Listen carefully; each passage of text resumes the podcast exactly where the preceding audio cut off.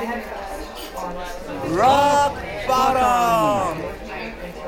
ロックボトムチャンネルチャーリーです。タイトルコールはこの方々になります。サーベルタイガーの柴山武則とアッシェイカの石原慎一郎。はいというわけで今日はねまたまたポチったものがあります。今回ポチったものはオーディオインターフェースですアポジーのブームっていうね、えーこの前出たばかりの新しい商品になります。今までは持つ M4 っていうものを使ってたんですけどスピーカーからの出音がねどうも好きじゃなかったんですよ。でそこにですね結構その個人的に、え信頼を置いてるメーカー Apogee からですね BOOM っていう新しいインターフェースが出たので,、えーでこれにね、えーチェンジしてみました。でこの BOOM っていう商品ですねなんだろう Apogee の中では一番下のエントリークラスになります。とはいえ今時オーディオインターフェース結構お高くなっております。2イン2アウトで、えー4万5000円と。い。うところでね他のメーカーと比べてもちょっと高いです。4万5000円前後の価格帯でいうと4イン2アウトとかねそれからミディのインアウトがついてるとか何かしらね2イン2アウトのシンプルなものよりはワンランク上のものっていう印象なんですけどこの Apogee に関しては本当2イン2アウト、えーミディもついておりません。めちゃくちゃシンプルな構成でありながらこのお値段というところでちょっと高めのインターフェースってところですね。でね仕様としてはですね最大24ビット 192kHz のレコーディングが可能と。そして DSP 内蔵しております。以前使ってたユニバーサルオーディオのアロー。これのようにですね DSP チップを内蔵していて、えーこの中で、えーアポジーのプラグインを掛け取りすることができるということになります。標準では1つだけ、えープラグインがついてます。シンフォニー ECS チャンネルストリップというものですね。いわゆる Apogee のチャンネルストリッププラグインになります。まだねこれ使ったことがないのでどんなものかっていうのは評価できないんですけど今のところ使うことはないかな。うん。で、えーそれとですねインプットマイク入力が1系統 LINE 入力が1系統というところになりますね。出力に関してはヘッドホンアウトそしてスピーカーアウトというところになります。端子は USB Type-C でバスパワーという構成ですね。そしてこいつはですねあの基本インターフェース上にはですね、えーボリュームのつまみ1つしかついておりません。でこのボリュームのつまみはプッシュすることによって、えー何をコントロールするかっていうのが切り替わります。でその切り替わる項目としてはインプット1インプット2それからアウトプットそして FX1 と FX2 っていう構成ですね。でねこれちょっとねあの落とし穴的なところがあるんですけど僕この切り替えスイッチでヘッドホンとスピーカーもね切り替えられると思ってたんですよ。ヘッドホンのボリュームスピーカーのボリューム。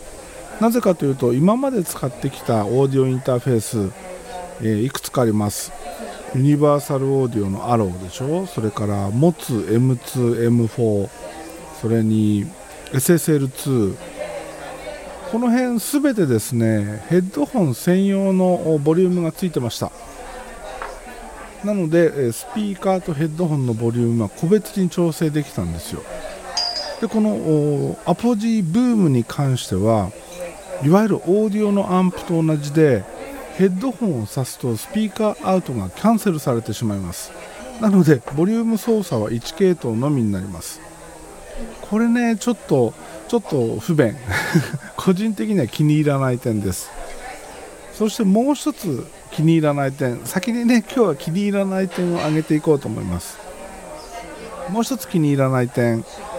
ものすごい安っぽいです。本当に。うん。ちょっとね独特の形をしているのでまあこれ好みの分かれるところなんですけどうんその点を除いてもですね筐体の作りそのものがプラスチッキーです。本当にプラスチックの塊みたいな。ボリューム1つとってもプラスチック前面パネルもプラスチック。で持つ M2M4 シリーズがねその辺よくできすぎてたんですよ。安いのにものすごい作りがしっかりしてたんですよね。つまみのその回す感覚とかその辺含めて、えー、ものすごいよくできてたのでそれから乗り換えるとですねなんだこの安っぽさはこのチャチさはっていうね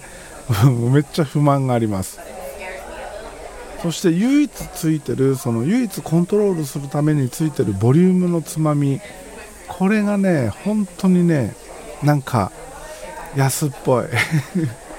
回した感じがすごい安っぽい。そしてクリックついてるんですよ。ワンノッチずつクリックがついてる。でこのなんだろうボリュームの回す範囲。これがですねあの際限なく回るタイプね、えー、そういう感じなんですけどスタートとお尻で止まるっていうことがないタイプ。でそれはいいんですけど回していく感じ通常のボリュームの感覚で回していくと実際、えー、音量が上がっていくその何ていうの？上げ幅っていうのかな？それがねすごい小さいです。なのでたくさん回さないと音量上がりません細かい調整ができるっていう意味ではすごい便利なんですけどとっさに音を小さくしたいっていう時にはいっぱい回さなきゃいけないので、うん、そこがちょっと面倒かなというところになります、まあ、不便まあ、気に入らない点っていうのは今挙げたぐらいですね。はい、いや十分、十分気に入らない点いっぱいあるよね。なんですが、まあ、出音に関して、えー、まだこの録音は今回が初めてなのでどういう音で撮れてるのかはまだ聞いておりません。なので判断できないんですけど音楽を聴いてる分には確実に僕の好みです。M2、M4 よりもですね断然こっちがお気に入りです。オーディオインターフェースをね、えー、いわゆるその外部スピーカーのアンプとして使う人もそれなりにいると思うんでどういう音に聞こえるのかっていうのはね結構重要なとこでもあるんだと思うんですけど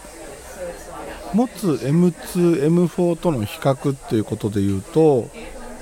まずパワー感が断然あります。ちゃんと前に出てきます。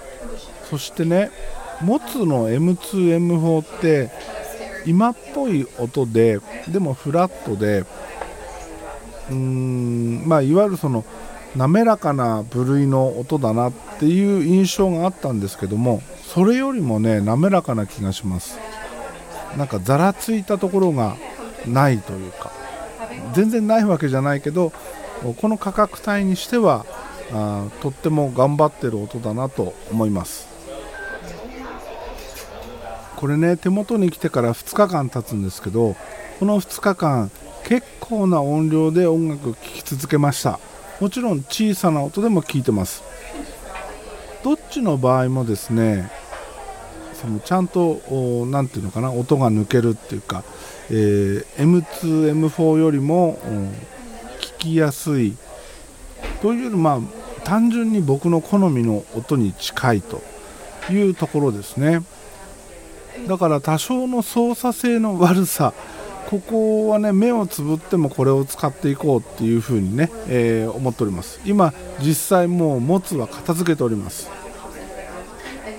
ユニバーサルオーディオもあるんだけどあっちと比べてはないんですよ。うん。まあ、ぶっちゃけねもうユニバーサルオーディオはいいかなっていう気にもなってるので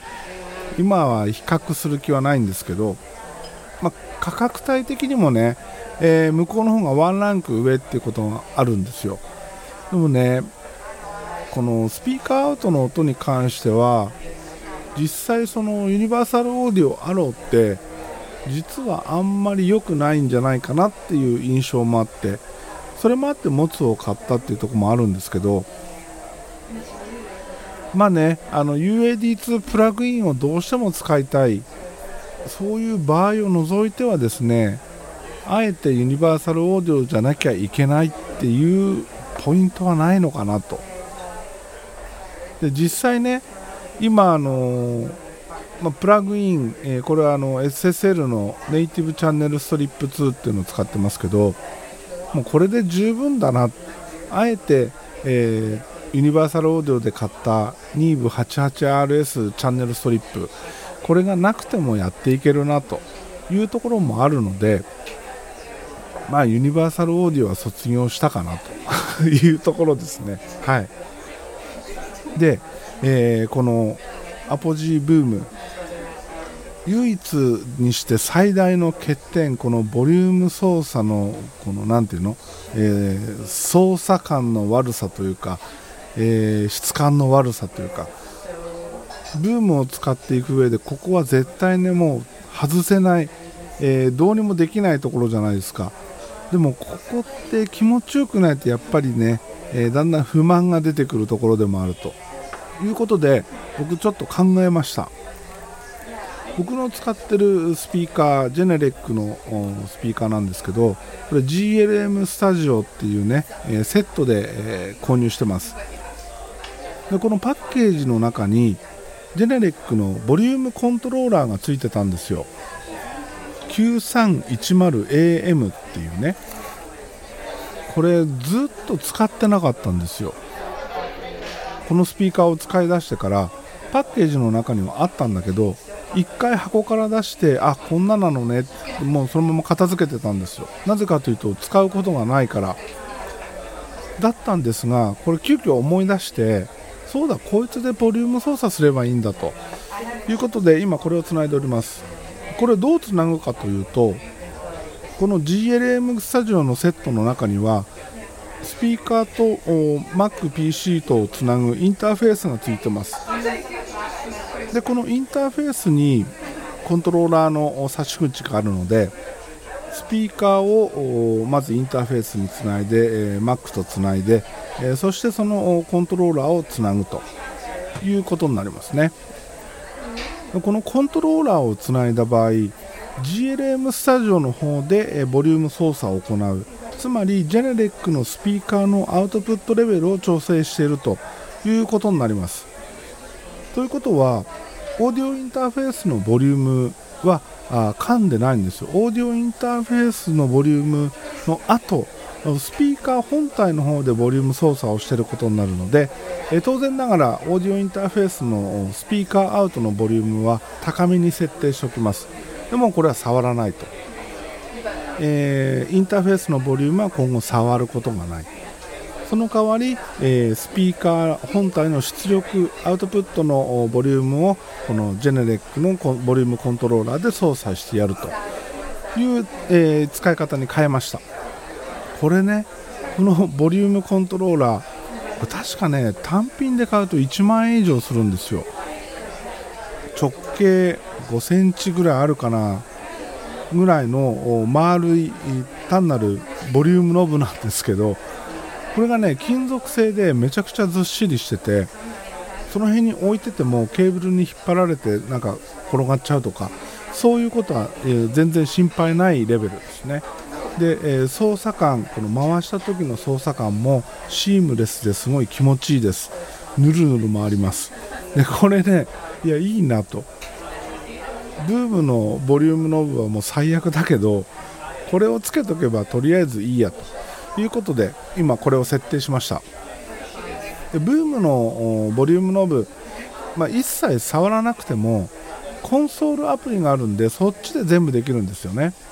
ただいちいちそのアプリ上画面上で操作しなきゃいけないっていうのはやっぱり面倒なので、えー、できればねこのコントロールノブもちゃんとしたものがついてた方が嬉しかったんですけどまあなんだろう外見の材質とかコントロールノブとかそういうものにねお金をかけずに中のチップにお金をかけてるんだなというふうにね割り切って考えるようにしております。本当ねえー外見見た目はまあ好き嫌いのあるデザインだけど外見のその作り質感ものすごいチャチーです。もし、えーこのブーム検討されてる方はですねその辺覚悟してからポチった方がいいと思います。ただそれ以外の面ね、えーその音に関して音質に関してはうん、僕個人としてはかなりおすすめしております。満足できるものですね、えーこの録音の音に関しては今から編集して確認しますけど多分、えー持つ M2M4 と比べてもですね全然引けを取らない。もしかしたらそれよりも気に入った音になる可能性があるというところでね、えー今日の編集めちゃくちゃ楽しみにしております。はいというわけでね今日は新しくオーディオインターフェースをゲットしたよというお話でした。まあねオーディオインターフェース何個買うんだよっていうとこなんですけど本当はね多分、えーニーブのインターフェースを買えば全て全ての悩み悩みというか、えーその満足度含めてね、いろんな点での満足度がクリアされると思うんですよ。なんですがあっちはね20万円します。いくらなんでも。オーディオインターフェースに20万はねちょっとやりすぎでしょと。いうところもあるのでこの各メーカーのねいわゆるエントリークラスこの中で気に入ったものを探せればなと。いうところですね。はい。もし、え今後もですね何か面白いインターフェースが出たら多分使ってみたくて買っちゃうんじゃないかなと思いますがねこんなそのインターフェースの違いなんて誰もそんな気にしてないよね。多分。見た目と使い勝手だよね。逆に見た目も使い勝手も度外視して自分の好みの音が出るもの取れるものこういうのをね追っかけていく変わったやつがいてもいいのかなと思っております。